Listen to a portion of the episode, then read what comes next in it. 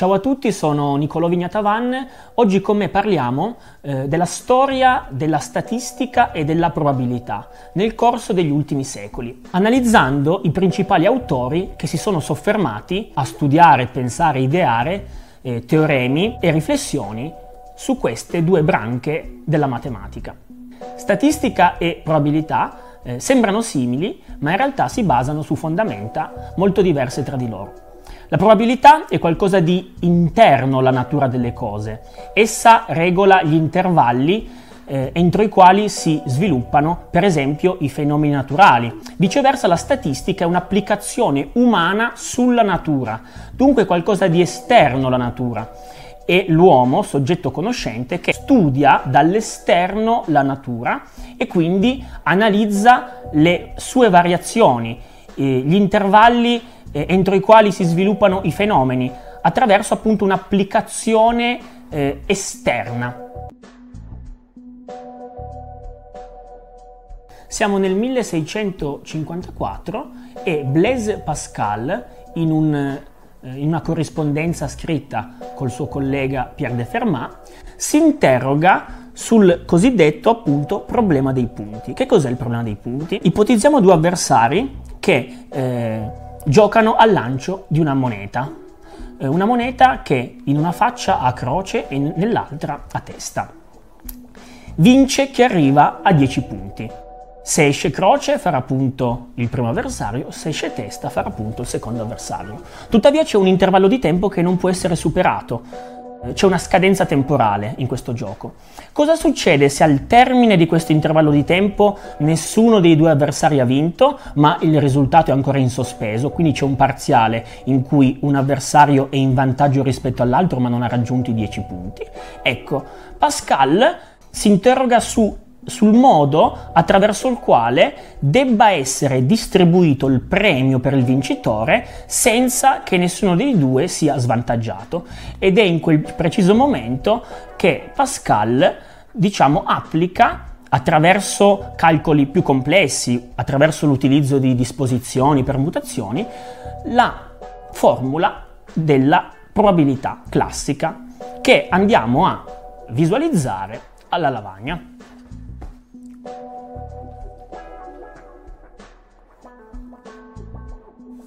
Numero di casi favorevoli fratto numero di casi possibili per ognuno dei due avversari per arrivare dal risultato parziale fino al valore 10 che indicava in quel caso la vittoria della gara. Bene, ma eh, Blaise Pascal non fu, diciamo, un artefice dello studio del calcolo della probabilità in sé, ma per così dire fu il primo nella storia ad applicare la probabilità a qualcosa di metafisico, a qualcosa di religioso. Più precisamente in grande applicò la probabilità a Dio. Famosa appunto eh, in Pascal la scommessa probabilistica sull'esistenza di Dio. Pascal ci dice che conviene credere a Dio rispetto a non credere proprio dal punto di vista probabilistico. Perché? Perché se Dio esiste e io ci credo, mi è conveniente. Se Dio non esiste ma io ci credo, a me non cambia nulla. Ma se Dio esiste e io non ci credo, sarà a me sfavorevole questa possibilità. Di conseguenza conviene credere rispetto a non credere indipendentemente dal fatto che Dio esista o no, poiché le combinazioni favorevoli a me risulteranno sempre maggiori rispetto a quelle sfavorevoli. Questa è in maniera ironica e provocatoria l'indagine, la scommessa probabilistica di Pascal sull'esistenza di Dio. Ci spostiamo adesso nel XVIII secolo, 1713. Il matematico e fisico svizzero Jacob Bernoulli scrive e pubblica la cosiddetta legge dei grandi numeri. Eh, questa legge si basa sul cosiddetto teorema centrale del limite. Andiamo a vedere un'applicazione alla lavagna. Ipotizziamo di segnare lungo l'asse orizzontale delle x la variabile tempo e lungo l'asse verticale delle y le possibilità del lancio di una moneta. Ipotizziamo che questa moneta abbia due facce, una su cui è presente la croce e l'altra su cui è presente la testa. Nei primi lanci di questa moneta i risultati a livello numerico di testa e di croce non saranno equilibrati. Potrebbe capitare che nei primi 10-20 lanci eh, compaia come risultato più un numero maggiore di testa o viceversa un numero maggiore di croce. Ma tanto più io effettuo lanci, quindi tanto più io mi sposto come numero di lanci all'infinito rispetto al tempo, tanto più il mio risultato si equilibra. Dunque, tanto più io lancio questa moneta, tanto più risulta equilibrato e bilanciato il risultato numerico tra la testa e la croce, che ipoteticamente all'infinito avranno un equilibrio al 50%.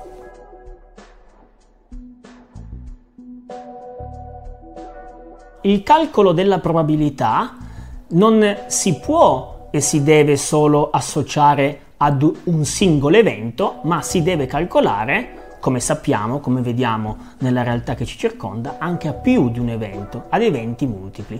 Ed è proprio per questo motivo che nacquero eh, nel corso del 1700 eh, due teoremi fondamentali, o meglio vennero sistematizzati. Quali furono questi due teoremi? Il teorema della probabilità totale ed il teorema della probabilità composta. In realtà essi esistevano già precedentemente, ma fu nel 1764 con il matematico Thomas Bayes che questi due teoremi composti tra di loro diedero vita al cosiddetto teorema di Bayes che ora andiamo ad analizzare alla lavagna. Se due eventi accadono in maniera simultanea, due eventi A e B, la probabilità che almeno uno dei due eventi accada corrisponde alla somma delle singole probabilità che i rispettivi eventi accadono. Quindi probabilità di A più probabilità di B. Se invece i due eventi sono non più in simultanea ma accadono uno prima dell'altro, quindi l'evento B accade dopo l'evento A, si tratta di probabilità condizionata, poiché la probabilità che accada l'evento B è condizionata dall'esito dell'evento A. Bayes combina tali formule, tali teoremi e ricava il cosiddetto teorema di Bayes che ci permette in questo caso di calcolare non più la probabilità che avvenga un secondo evento in relazione al primo, ma la probabilità che a partire dalla conseguenza del primo evento, quindi a partire dal secondo evento, dai fenomeni del secondo evento, si riesca a capire qual è la probabilità che il primo evento A sia accaduto. Quindi a partire dalle conseguenze ricavare la probabilità della causa. La formula è la seguente. Probabilità del primo evento in relazione al secondo uguale alla probabilità che accada il primo evento fratto la probabilità che accada il secondo evento moltiplicato a numeratore per la probabilità del secondo evento sul primo.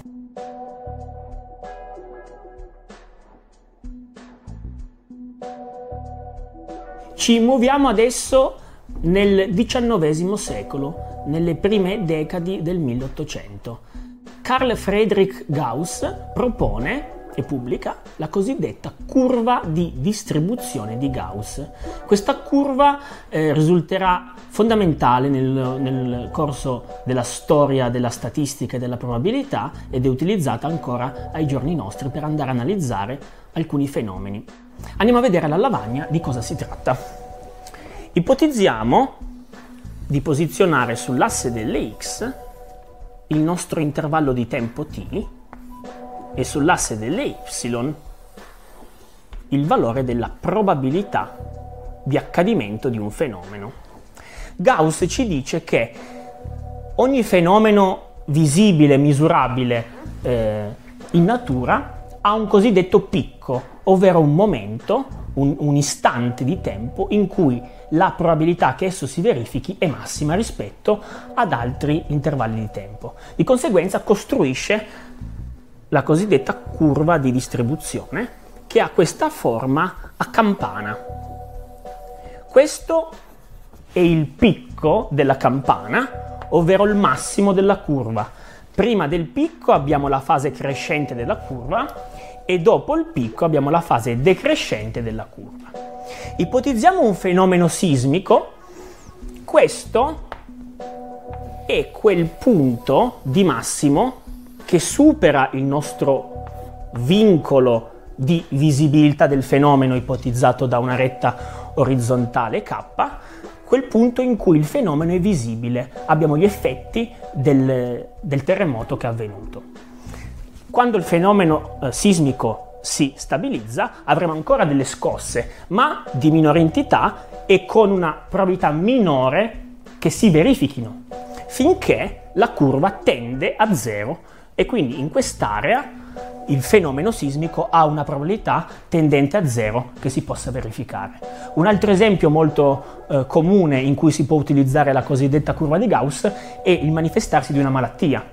Questo è il picco, ovvero il punto, l'istante in cui la, la, la nostra malattia purtroppo si manifesta. Dopo la cura, e quindi nella fase cre- eh, decrescente della nostra curva, dopo la cura questa malattia ha una minore probabilità che si verifichi. E al termine della cura, terminato il nostro intervallo di tempo corrispondente alla cura, la probabilità che la nostra malattia si verifichi tende a zero e quindi il malato ormai guarito ritorna nella fase precedente alla campana in cui era sano Per concludere il nostro discorso sulla storia della probabilità e della statistica, affrontiamo adesso l'ultimo autore di oggi, Andrei Kolmogorov. Nel 1933 pubblica i cosiddetti assiomi sulla probabilità.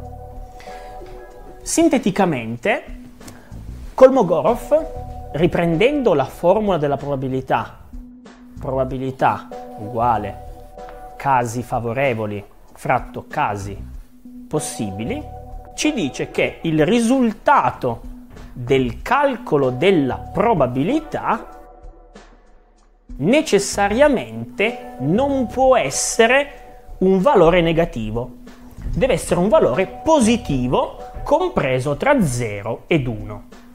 Quando la probabilità che un evento si verifichi è certa, quindi la probabilità al valore massimo, esso coinciderà col valore 1. Se logicamente la probabilità che un evento non accada è certo, quindi che l'evento accada vale 0, allora questa probabilità sarà una probabilità impossibile. Caso impossibile, risultato uguale a 0, caso certo, risultato uguale a 1.